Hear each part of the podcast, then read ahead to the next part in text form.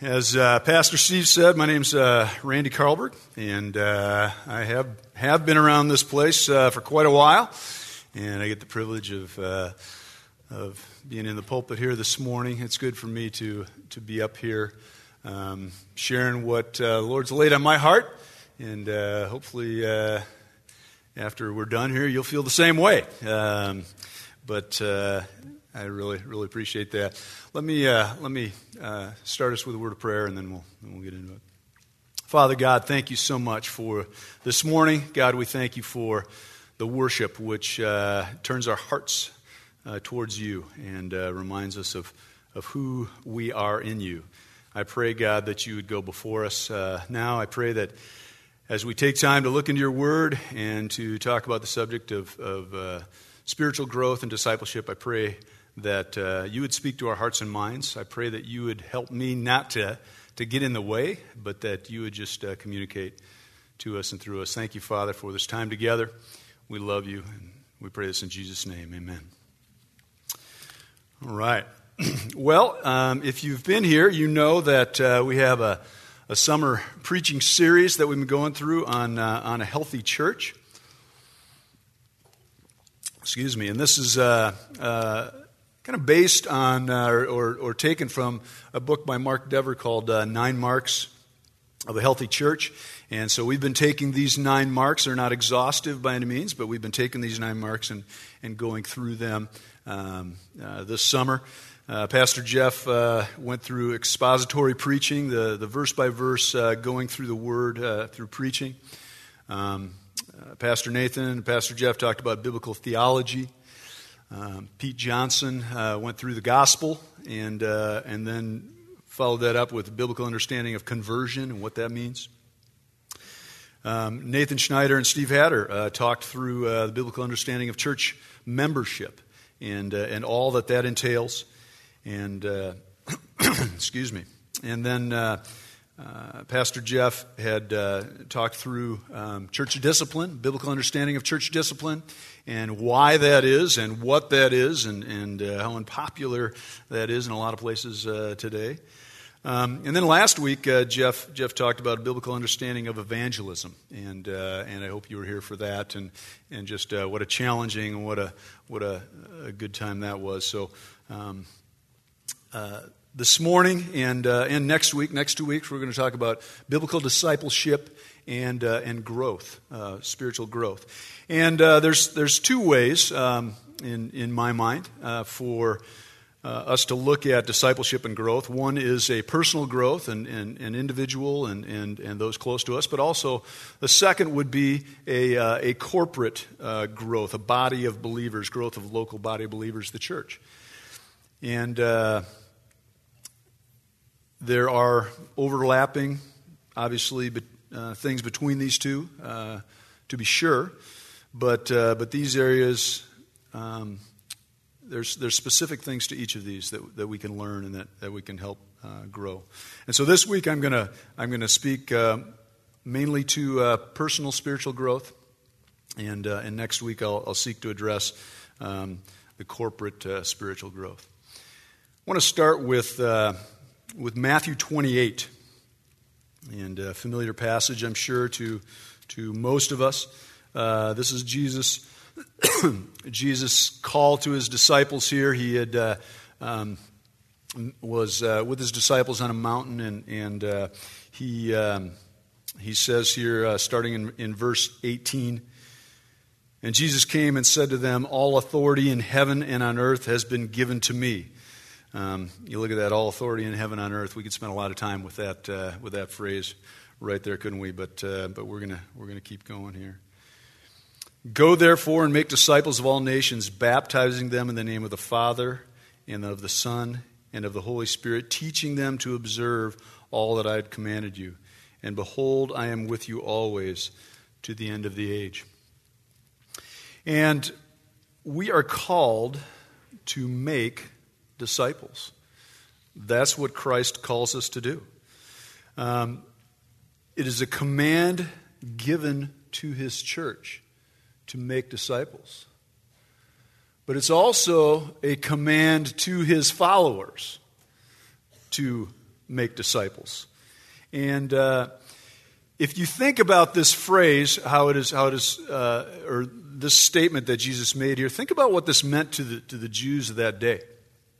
How he said, Go into all the world, right? Go into all the world, making disciples.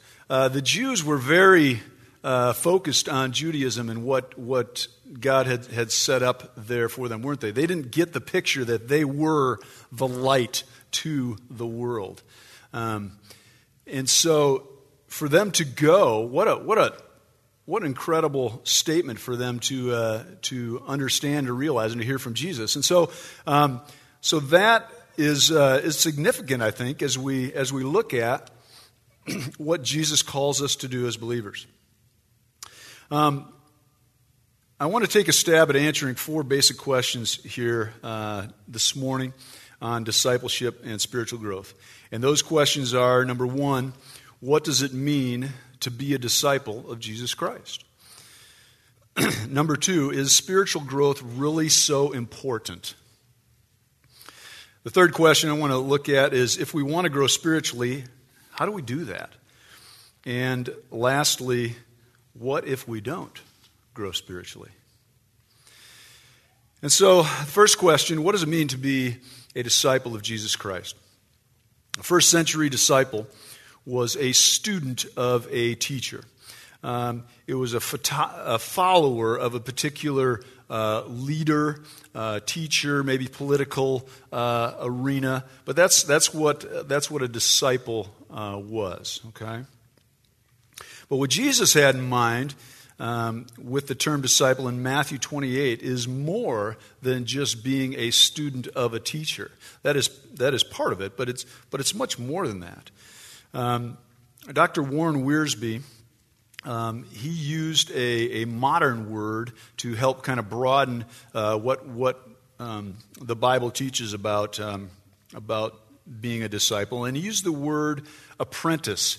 He thought that the word apprentice was a more complete term in, in English. And uh, that apprentice is, uh, is absolutely, it's submitting yourself uh, to, to the teacher. You're learning. You're, you're right there with them day to day, growth, struggling, uh, growing, um, and, and learning. But, but it's not just uh, working alongside of and, and learning from, but it's living with the master. It's being a part of that mission. It's, it's joining together. And so, so that term apprentice for me, um, I, I think that is what Christ is, is calling uh, his disciples to be. It is a full in, full on learning, growing, and uh, duplicating and being who, who Christ is and who the Master is. Um, this apprenticeship is not a, uh, a good, I, I did my job, I got through, I got the certificate, I can put it on my wall, I'm set, I got that, all right, what next? Is it? This is a life, lifelong endeavor. Uh, we never arrive. We have never finished. Um, there's only one time when we finished, and that's when the Lord calls us home to be with Him. And then I would argue we're really getting started. But, um, but it's, it's not a, it's, it's, it's a lifelong endeavor. And Jesus calls for humble submission to the Godhead here in, uh, in Matthew chapter 28. Um, he calls for baptism, where a believer is buried, um, is, is, is under the water, buried with Christ, and risen in newness of life with Christ. It's a, it's a picture, it's a symbol, but it's a submissive thing that, that uh, Christ calls to happen, okay, is, that, is that baptism. And, uh, and so they are raised up to serve him in, in a new life. And this submissive act in the name is, is not just in the name of Jesus, in the name of, what does it say? The Father and the Son and the Holy Spirit. So we see the Godhead there, don't we? We see the Trinity. And, and this is one of those places where we see and we start to understand what the Bible teaches us about God. Personally, I don't think we can fully understand God. Uh, we are limited we are finite. But we can start, we see passages here, and there's, there's many others, and, and, and we won't take time to go there today. But um, this is the Godhead, and it's a submissiveness that the believer, the disciple, is to be um, to the Godhead. And to each member of the Godhead, um, uh, submitting there. There's also a command for spiritual growth and learning. And believers are to teach others, are they not? They are to teach others and they are to be taught. Go therefore and make disciples of all nations, baptizing in the name of the Father, Son, and the Holy Spirit, teaching them to observe all that I've commanded you. There, there is a teaching aspect here. There is a speaking. There is a living. There is a life on life component that is supposed to be a part of discipleship and discipleship growth. Believers are to teach others and to be taught by others. This growth in the knowledge of God's Word is what is uh, one of the critical elements of this, uh, of this commandment. We are to teach all that I have commanded you. All right? It is the commands of Christ. It is, it is His Word, and it is, it is God's Word, the Bible, that we are to, uh, that we are to teach. The disciple of Jesus Christ must know His Word and be committed to walking in His Word must be committed, has to be there. If it's, if it's just a, a uh, I did that, I'm, I'm good, I'm covered, that's, that's not what Christ had in mind. That's not what he wanted, wanted for us. Um, John chapter 10, um, verses 1 through 5. Uh, talks about the Good Shepherd. Again, a passage that, uh, that I'm sure you're fairly familiar with. But, but listen to what John uh, chapter 10 uh, tells us uh, here. truly, truly, I say to you, he who does not enter the sheepfold by the door, but climbs in by another way, that man is a thief and a robber. But he who enters by the door is the shepherd of the sheep. To him the gatekeeper opens. The sheep hear his voice, and he calls his own sheep by name and leads them out. When he has brought out his own, he goes before them, and the sheep follow him, for they know his voice. A stranger they will not follow, but they will flee from him, for they do not know the voice of strangers. I remember when I. Uh, when I remembered my dad's voice. Heard it my whole life. You, you know what I'm talking about? It was even more than that. I could, I could tell when my father cleared his throat. I knew who it was. Oh, it's my dad. You know, oh, I know where he is. I heard him. I kind of do the same thing. That's, you know, just, just the way that goes. But when we know when we know our Father's voice, when we know someone's voice, uh, then we, we know who we're, who we're about, what it's about. Here, followers of Christ, they know the Good Shepherd's voice. He calls to their sheep, they, they, they know it. And how do they know his voice? How does that happen? It happens because they know his word. It happens because they can tell when it's a stranger, that's a strange word I'm hearing. That's, wait a second, wait a second, wait a second. That's not exactly the word that I, that I remember hearing. And so they, they know the difference between Jesus' voice and a stranger's voice. And they know how to figure out whether it is Jesus' voice or it's a stranger's voice. Jesus also calls us to obedience or, or faithfulness. You know, knowledge is not enough to be a disciple of Jesus Christ, is it? Knowledge is not enough. It, it, it, it lacks. There has to be a faith, there has to be a depth, there has to be a commitment that, that comes from it. He commands that his followers are obedient to his word and the word of God that he fulfilled. Obedience is, is, is part of this. Um, it's what Jesus is commanding there and teaching them to observe all that I have commanded you, right? You're observing, you're doing it, you're acting, you're obedient because you are a follower of Christ. And, and Each disciple is to make disciples wherever God calls them to serve. Let me say it again. Each of us, from Matthew 28, each of those that are disciples of Christ are called to make disciples wherever, wherever we serve. It's not Pastor Jeff's job. It's not my job. It's not the elder's job. It's not the pastor's job. It's not the Sunday school teacher's job. Well, it is. It's all of theirs. But it's followers of Christ's job. And so that's part of this overlap. We'll talk, we'll talk more corporately what that means to, to, uh, to be discipling others and, and to be growing that way. But you cannot, you cannot let it go that you, as a follower of Christ, are called to disciple others. And uh, that is, that is a major step in spiritual growth in and of itself. we are called to be in the disciple making business. And, uh, and we, cannot, we cannot avoid it. It's what we're called to do, both personally and as, as a body of believers. And that's one of the core distinctives that, that we have. You look on the top of your bulletins, it lists the, the four uh, core distinctives of, of our church. And, and that is one of our, our core distinctives, is that we are, we are making biblical disciples. We're about doing that. That's what we want to do. Second question Is spiritual growth really so important? you know, I've been dealing with my dad who's, who's struggling with failing memory and uh, getting advanced in years. Um, my son Tobin, Lan, and I got to go spend some time with him uh, a few couple weeks back, a few weeks back, beginning of the month, and uh, and really enjoyed that.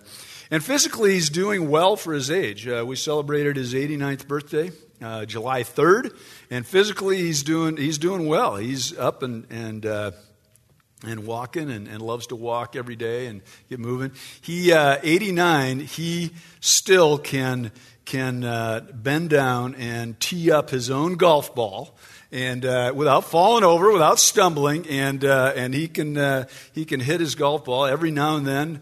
Amazingly enough, uh, he'll he'll get a par on a par three, and we're just like, wow, that's good.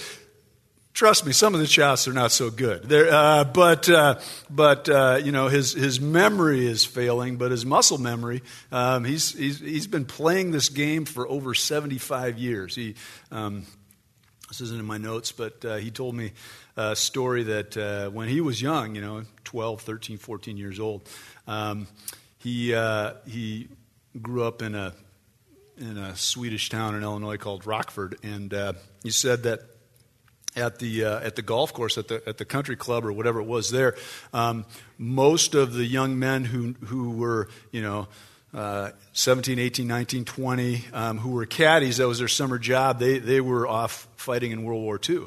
And so they had these young, young guys come in. So he said, as, at a young age, 13, you, and you got to carry two bags. If you're not carrying two bags, you're not doing your job. So now they didn't have, you know, the plethora of clubs and arsenal that is available today. But uh, so, he, so he's been playing this game for over 75 years, which is, uh, which is pretty cool, actually. So, um, he's, he's made it a lifestyle of walking. Uh, he used to, used to run, liked to bike. He would, he would lift weights, and he, it was just a part of his lifestyle.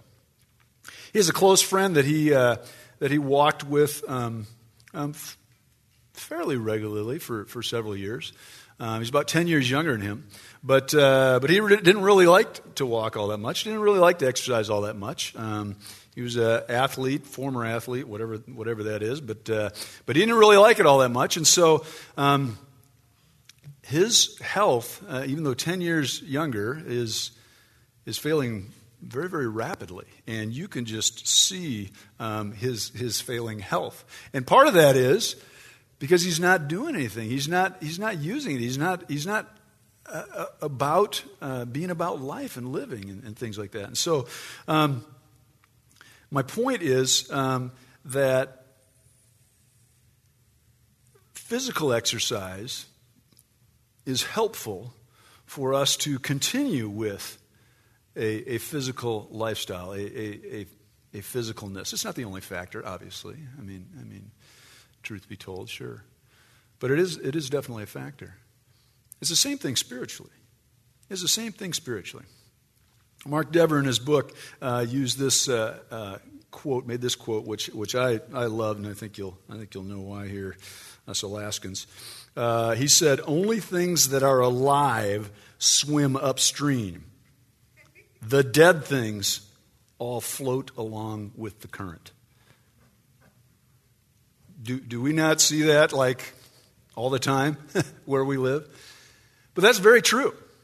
Only the things that are alive will swim upstream. We'll, we'll go for it. We'll battle. We'll do the work that is needed to continue to head upstream, to continue on towards the goal. The things that are dead, they just float downstream and uh, decompose and uh, become a significant part of the ecosystem, right? It's true.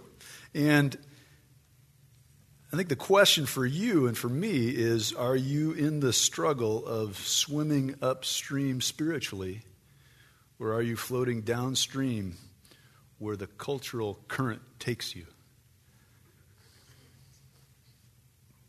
That's a great question. And that's a question that each of us has to look at uh, in our own lives and see what we are about spiritually. Are we about this growth or are we just kind of functioning and, and, and go, going about our business? Turn, if you would, uh, or, or look on the screen here, 2 Peter 3. I love Peter. Um, he, uh, he makes a lot of sense to me. um, and uh, here in uh, 2 Peter chapter 3, verses 14 through 18. Let me read. It says, Therefore, beloved, since you are waiting for these, be diligent to be found by him without spot or blemish and at peace. And count the patience of our Lord as salvation, just as our beloved brother Paul also wrote to you according to the wisdom given him, as he does in all his letters when he speaks in them of these, th- these matters. There are some things in them that are hard to understand, which the ignorant and unstable twist to their own destruction, as they do other scriptures. You, therefore, beloved, knowing this beforehand, take care that you are not carried away with the error of lawless people and lose your own stability, but grow in the grace and knowledge of our Lord and Savior, Jesus Christ. To him be the glory both now and to the day of eternity. Amen. You know, I love how Peter talks about Scripture, about writings. Um, you know, quite frankly, there are, uh, there are uh, some significant passages that Paul writes that are hard to understand. They are hard to come, come through and work through. Um, but that's where the challenge for spiritual growth really comes about to us is that I'll never be able to understand you know, fill in the blank. Or am I going to take steps? Am I going to study? Am I going to be in the Word? Am I going to talk with those who have studied, who have looked into this, who have uh, some knowledge and some experience maybe that I don't? And so, so those challenges can motivate us towards spiritual growth and towards spiritual maturity, which is where, which is where we need to be.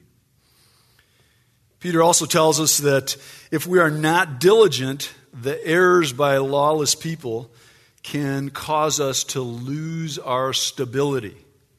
Lose our stability. Do you know anyone in your life, a believer in your life, who is losing their stability? It's, it's, it's a challenge. It's very real. And, and the the battle for that, the battle to, to go against that, is to be in the Word, is to grow spiritually, is to, to rise up to the challenge and, and swim upstream. It's a warning. There, there's a warning against following non biblical teaching. That's, that's what's going on here. A warning against following non biblical teaching. But we're also commanded in verse 18 to grow in the grace and knowledge of our Lord and Savior Jesus Christ. That's what, we're, that's what we're called to do. We are to grow in the grace and knowledge of our Lord Jesus Christ. It's a command, it's not an option, it's not a suggestion, it's a command. And as, as we looked at, we're either obedient as disciples or we are disobedient as disciples. And so your part of what you are called to do as a disciple of Christ, if you are serious about your relationship with God, if you're serious about being a follower of His, then you will grow in the grace and the knowledge of the Lord Jesus Christ. It's imperative. It's an imperative command. We, we, we are to grow spiritually. And the more we grow in the knowledge of Him, the more we grow in the realization of His grace that we have received through Jesus Christ. I'm telling you, as I get ancient, I'm a grandfather. I have arctic blonde hair. Uh, it is so evident as we go on, as I go on. Man, I just appreciate Christ's grace more and more all the time. I'm telling you, it's the way it is. In Ephesians 4, we read how we are to grow into spiritual maturity. And uh, and there are some there are some points of interconnectedness uh, with the per- personal and corporate uh, spiritual growth here. So I'd like you to, to turn to Ephesians 4.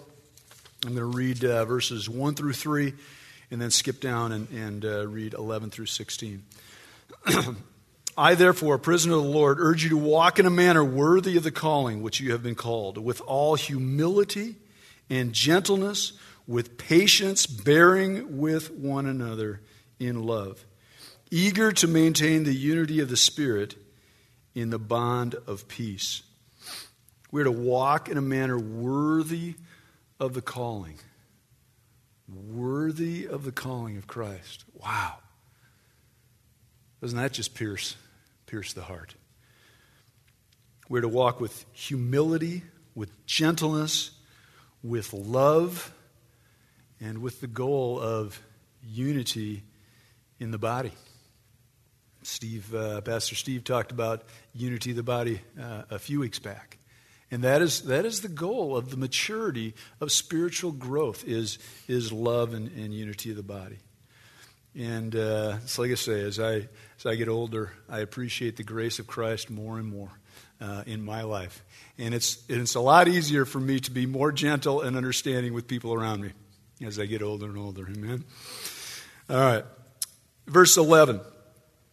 It says, uh, And he gave the apostles, the prophets, the evangelists, the shepherds, and the teachers to equip the saints for the work of ministry, for building up the body of Christ until we attain to the unity of faith and of the knowledge of the Son of God, to mature manhood, to the measure of the stature of fullness of Christ so that we may no longer be children tossed to and fro by the waves and carried about by every wind of doctrine, by human cunning, by craftiness, by deceitful schemes. Rather, speaking the truth in love, we are growing up in every way to Him who is the head, into Christ, from whom the whole body, joined and held together by every joint with which it is equipped, when each part is working properly, makes the body grow so it builds up itself in love.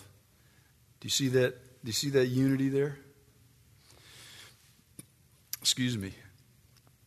We read that the spiritual leadership has been given to the church for the building up of the body of Christ. And those, those positions, those leadership positions that are stated there. If there is not spiritual exercise, the body will atrophy uh, both spiritually and physically, it will, it will atrophy. And so there must be, there must be spiritual exercise. There must be growth there.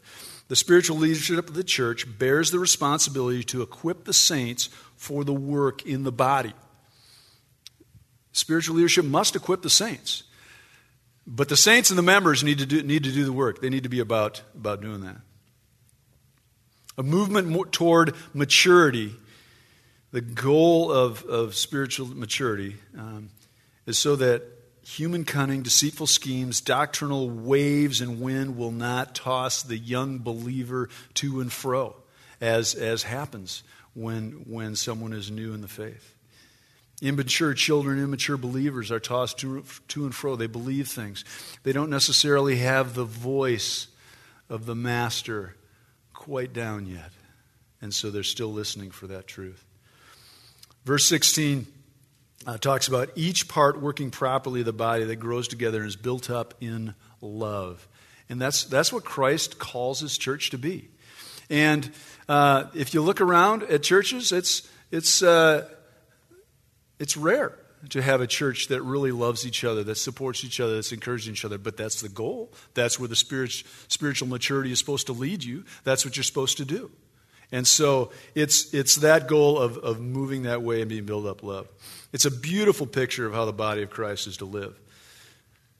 But the individual mandate for personal and spiritual growth cannot be minimized. When the members of the church are growing in spiritual maturity, the church realizes this with unity and with love for each other. Please turn over to 2 Thessalonians 1 3 quickly. It says, We ought to always give thanks to God for you, brothers, as is right, because your faith is growing abundantly, and the love for every one of you for one another is increasing. And that's, that's huge. Growth, spiritual growth, equals love for the body of believers. Spiritual growth equals love for the body of believers. Well, the third question if we want to grow spiritually, how do we do that? What do we do? You know, a good place to start is being disciplined in our time in the Word. We are to be like the Bereans in Acts chapter 17. You remember the Bereans? Paul and uh, Silas had, had been in uh, Philippi, and then they went, and the Philippian jailer, you remember, remember that, and then they went to Thessalonica. And then uh, they got, they got uh, escorted out of the city of Thessalonica, and they came to Berea. And says this in verse 10 of Acts chapter 17. The brothers immediately sent Paul and Silas away by night to Berea. And when they arrived, they went into the Jewish synagogue. Now, these Jews were more noble than those in Thessalonica. They received the word with all eagerness, examining the scriptures daily to see if these things were so. Many of them, therefore, believed, with not a few Greek women of high standing as well as men. And that is how we are to, to be. Uh, when, when you come to church on a Sunday morning, when you uh, go to a Bible study, when you hear the word being preached, you are, you are to listen. You're to listen critically, and then you're to go, now, wait a second. What, uh, what Pastor Schneider said, I need, to, I need to go in here and I need to see. Uh, Jeff Krotz, I, you know, I got to check this out. That's what you're supposed to do. That's what the Bereans do. And what, what does Scripture call them? They're more noble because they took the time to invest in the Word. They took the time to go and see for themselves if this is exactly what, what uh, God's Word says. And so we are to, uh, to act like Bereans. Remember, Scripture can be difficult. Remember 2 Peter uh, 3. Um, but there is a great reward in being a disciplined student of the Word. Great reward. And that is what we are to be about. Personal study in, in the Bible. Um, you know, I don't think there's a substitute for that. But also, corporate study in the Bible together is essential to the growth of a believer. And so each, each has its place and each has its role. Each believer should be involved in discipleship discipling someone else. Remember, Matthew 28 said, Go, you specifically, go and make disciples. And, and uh, you know, you can come up with all sorts of things. I don't know the Bible well enough. I can't answer all the questions. I didn't even go to Bible college or, you know, Christian school, whatever. Um, we can have all kinds of reasons why. Um, and those are just excuses. And uh, in our household, I, I, came up with a very profound saying. Um, I said, Children, do you know what excuses are? What? They're excuses. That's what they are. Okay? They're excuses. So call it what it is. You can come up with all sorts of excuses, but They're excuses. The reality is, you know the word better than someone.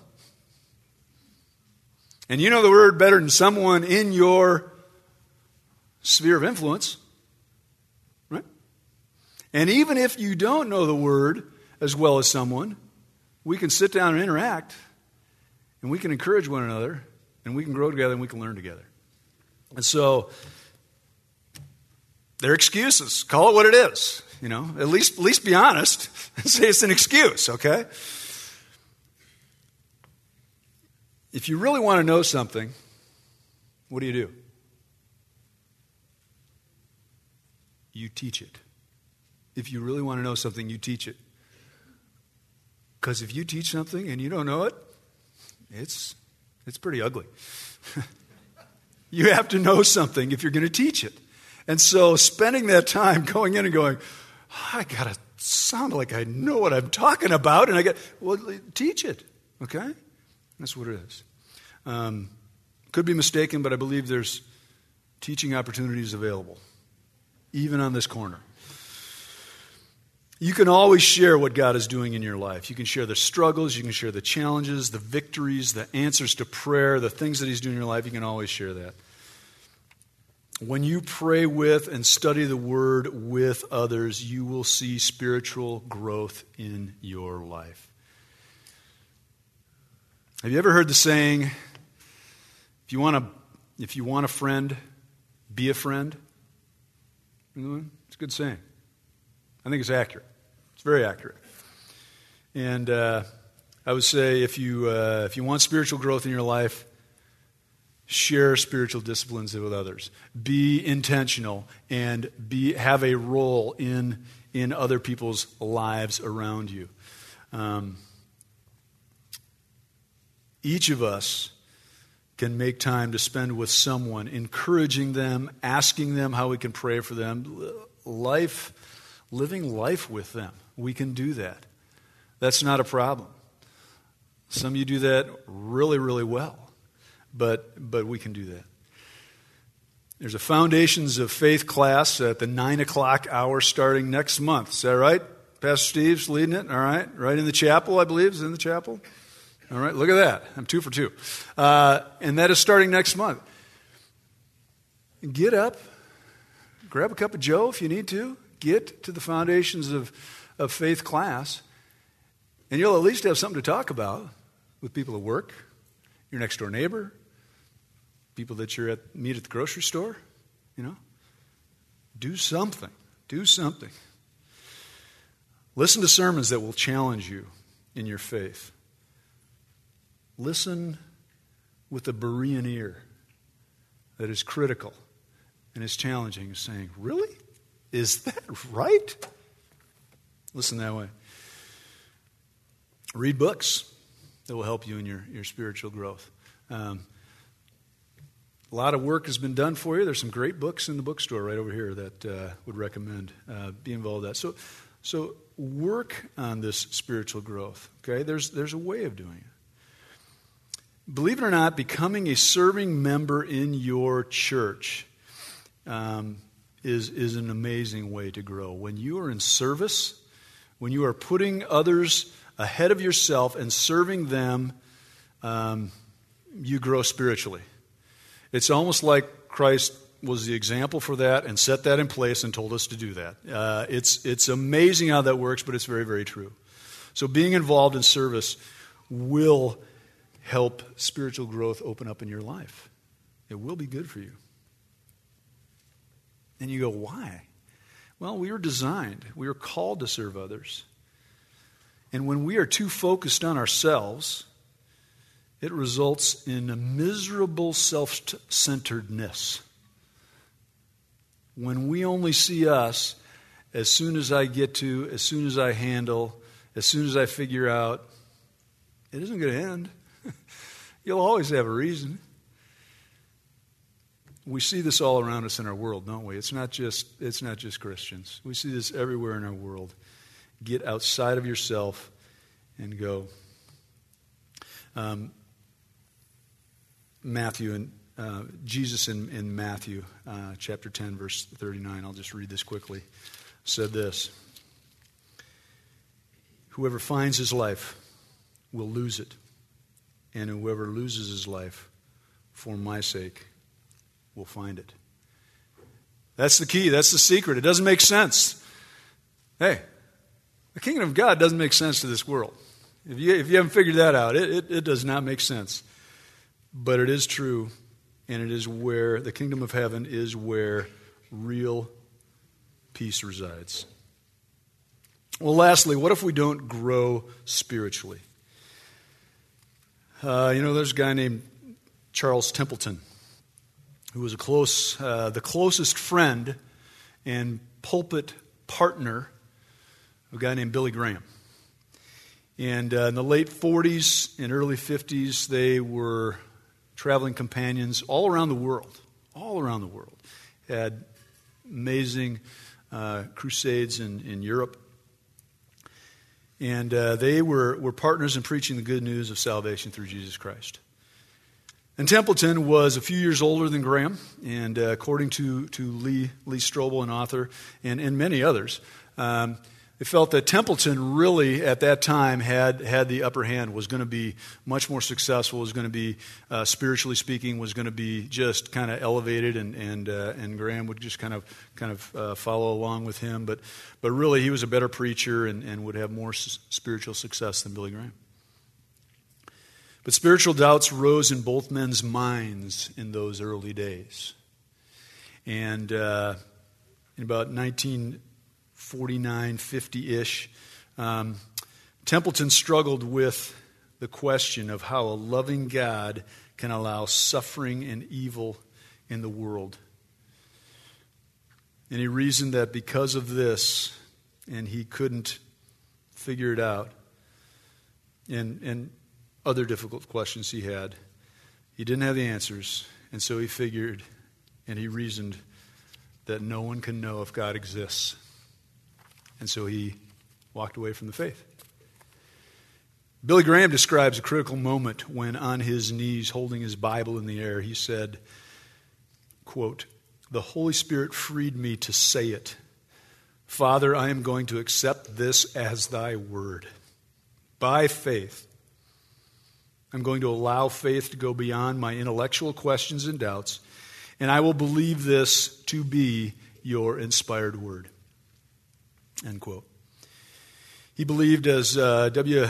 Bingham Hunter states, faith is a rational response to the evidence of God's self revelation in nature, human history, the scriptures, and his resurrected Son. He believed it, and he held to that. Templeton said, basically, if I cannot answer the questions, then I will not believe in God. Who's the center of Templeton's universe? Templeton is. If you don't have it figured out, sorry, can't do that. Billy Graham felt even though I do not have the answers to these questions, I cannot deny what I know to be true about God, His creation, and His Word. I will believe in His inspired Word and that it is truth. And, you know, make no mistake, there is a spiritual battle going on for every one of us. Every one of us. Sometimes we realize it and we feel it more than others, but there's a spiritual battle for everyone. Some churches are, are like those described in Revelation uh, chapter 3, the, the church of Laodicea. And uh, it says this I know your works. You are neither cold nor hot. Would that you were either cold or hot. So, because you are lukewarm and neither hot nor cold, I will spit you out of my mouth. For you say, I am rich, I have prospered, I need nothing, not realizing that you are wretched, pitiable, poor, blind, and naked. Does that not sound like a lot of our churches? We are rich, we are well off, we are not in need. We are well taken care of. When in fact, God says, You don't see yourself. You are pitiful, poor, naked, wretched. And uh, if you are lukewarm, God will spit you out of his mouth. He has no time for that. Being a disciple of Jesus Christ is not an easy road, but it is the narrow path that leads to life. As he said in Matthew chapter 7, verses 13 and 14. Enter by the narrow gate, for the gate is wide and the way is easy that leads to destruction, and those who enter it are many. For the gate is narrow and the way is hard that leads to life, and those who find it are few. Christ knew this, he understand this. The narrow path, the easy path, the difficult path the wide path. He, he understood and he, he stated that. First John says this. 1 John 1 5 through uh, 2 6. This is the message we have heard from him, proclaiming to you that God is light, in him there is no darkness at all. If we say we have fellowship with him while we walk in darkness, we lie and do not practice the truth. But when we walk in the light, as he is in the light, we have fellowship with one another, and the blood of Jesus, his son, cleanses us from all sin. If we say we have no sin, we deceive ourselves, and the truth is not in us. If we confess our sins, he is faithful and just to forgive us our sins and to cleanse us from all unrighteousness. If we say we have not sinned, we make him a liar, and his word is not in us. My little children, I am writing these things to you that you may not sin. But if anyone does sin, we have an advocate with the Father, Jesus Christ the righteous. Think about that. You have an advocate, someone speaking on your defense to God the Father. That's Jesus Christ. That's awesome. He is the propitiation for our sins, or the complete satisfaction for the penalty of our sins, and not only for ours, but also for the sins of the whole world. And by this we know we have come to know him if we keep his commandments. Whoever says, I know him, but does not keep his commandments is a liar, and the truth is not in him. But whoever keeps his word, in him truly the love of God is perfected. By this we may know that we are in him. Whoever says he abides in him ought to walk in the same way he walked. Whoever abides in Jesus Christ ought to walk in the same way that Jesus walked. He is the example that we are to live by. If we claim we have no sin, we are a liar. Right? Confess your sins to one another. Confess your sins to the Lord, realizing the grace we have been given through Christ, the propitiation, the, the complete satisfaction for our sins. This should humbly bring our, us to our knees in gratitude. And when we are the center of the universe, our own universe, and do not enter in the spiritual battle of wrestling with doubts, fears, pain, and suffering, according to God's sovereign plan, we are acting as though we are spiritually dead and floating downstream with the current. This is one reason why we need each other as brothers and sisters in Christ to reach out to one another and speak truth according to God's word. We must engage in the battle to have spiritual growth because God commands it of us and it is vital for our spiritual health. May we resonate with what Peter writes in 2 Peter 3 14. Therefore, beloved, since you are waiting for these, be diligent to be found by him without spot or blemish and at peace, and count the patience of our Lord as salvation.